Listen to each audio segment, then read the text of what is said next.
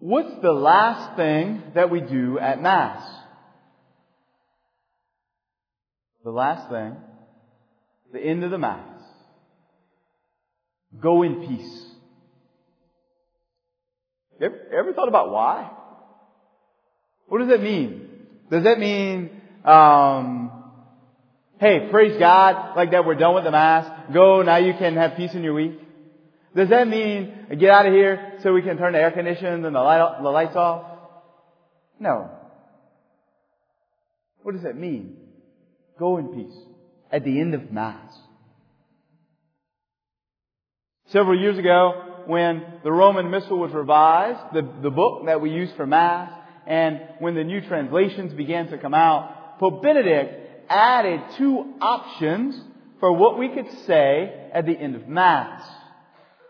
We can say, go in peace, or we could say, go in peace, glorifying the Lord with your life. Or, Pope Benedict added, we could choose to say, go and announce the gospel of the Lord. The very last thing that we do in Mass is we say, go, yes, go, get out of here, but go in peace. Go and share with others the peace which you have received. You and I come to Mass and we hear the Word of God. God spoke to us. That changes us. You and I come here, and if we're in a state of grace, we receive the Holy Eucharist. God Himself, body, blood, soul, and divinity. The Prince of Peace, the Lord of Lords, the King of Kings. So go and announce that peace. Yes, a peace that sometimes leads to division, like we heard last week when people don't accept the King of the universe and don't accept Jesus Christ and don't accept His church. But nonetheless, the peace of God in the reign of God, like Pope St. Pius declared. Wow! What a gift, what a privilege to hear God say, go, and to do it. You ever thought about why we have Mass in Morgan City, Louisiana? You ever thought about how we know about Jesus in Morgan City, Louisiana? Think about it. God revealed Himself to a very small group of people in the ancient Near East 4,000 years ago. God revealed Himself to a small group of people 4,000 years ago on the other side of the planet. Yet we in Morgan City today have the privilege and the blessing of having been baptized, have the privilege and the blessing of knowing Jesus Christ.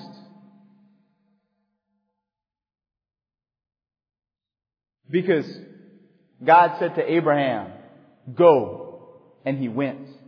And to Isaac, and to Jacob, and to David, and to Elijah, and to Isaiah, and to Matthew, and to Mark, and to Luke, and to John, and to Peter, and to Andrew, and to Bartholomew, and to Thomas, and to all the apostles, to Francis Xavier, to Ignatius Loyola, to all the people in the world who have come and brought the gospel to you and to me. They heard go, and they went. Who in your life did that for you? Who brought you the gospel? Of course, it was whoever brought us to baptism, for most of us in here. Maybe not all of us, but for most of us, our parents when we were children. There's usually other people, too. For me, it was my grandma. Her birthday was yesterday, and I'm thinking about my grandma, and my grandma went to daily Mass when she was healthy enough to do so. She's not anymore, but she went to daily Mass. And I remember growing up, watching my grandma go to daily Mass and say, there's something special about going to Mass. There's something special about praying and about encountering Jesus. My grandma, in the way that God called her in Church Point, Louisiana, like heard God say, go, and she went. And that changed my life. There's a young man who was older than me. He was several years older than me when I was in high school, and his name's Derek. He's actually a priest now, and he heard the Lord's call to talk about Jesus to the young people in Church Point. And we got to know each other, and Derek, he answered all my questions about the faith. And he brought me to adoration. And he brought me to Bible study. And it's a whole lot because of him, because he mentored me. As we move forward in youth formation, discipleship, and in discipleship formation for adults, we're going to talk a lot about mentor. Derek mentored me. He taught me the faith. He showed me the faith. He heard go, and he went. Who's done that for you?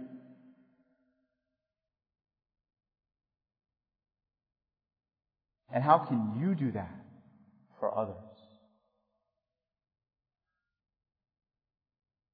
The prophet Isaiah in the Bible prophesies, God is coming.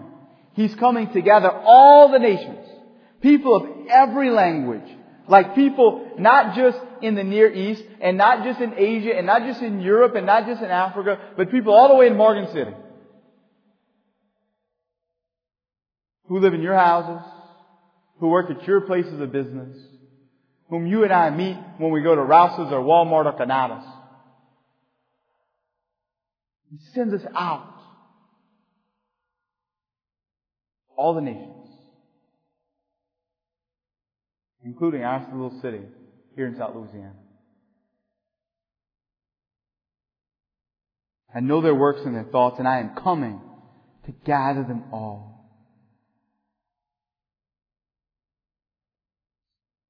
About 500 years ago, there was a man named Francis. Francis was privileged enough to go to college 500 years ago, and he was at the University of Paris. While Francis was at the University of Paris, he met a man named Ignatius, who had fallen in love with Jesus Christ.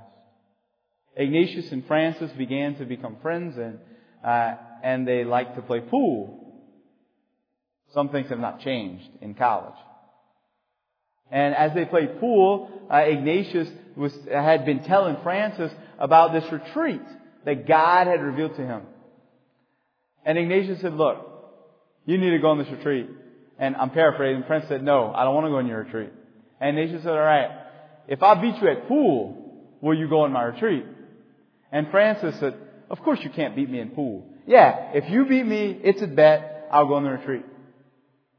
Ignatius beat Francis. Francis went on a retreat. Francis fell in love with Jesus. And Ignatius and Francis and a group of other young men formed this company of Jesus. That's what they call themselves. Or sometimes it's translated a society of Jesus. Call them the Jesuits today. They eventually found themselves in Rome. They submitted themselves to the mission of the church under the direction of the Holy Father, of the Pope. And they went out. They went out to preach the gospel. They heard God's call to go because they fell in love with Him, and they went. And Francis, he heard God's call to go, not just anywhere, but to go towards China. So Francis, he heard the call to go towards China. And, 500 years ago, if you're going to go to China, you ain't coming back. He's never going to see Europe again.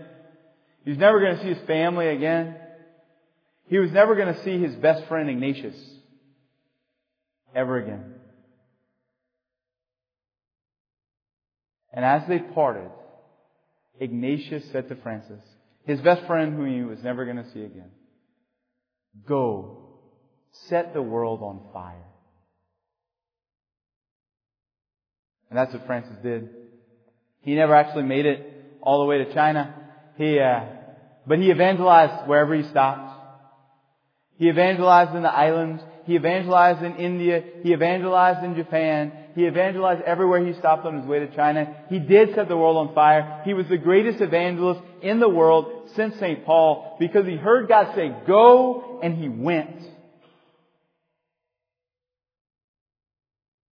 What about you?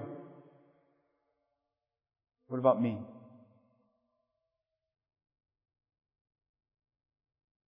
We don't have to go to China.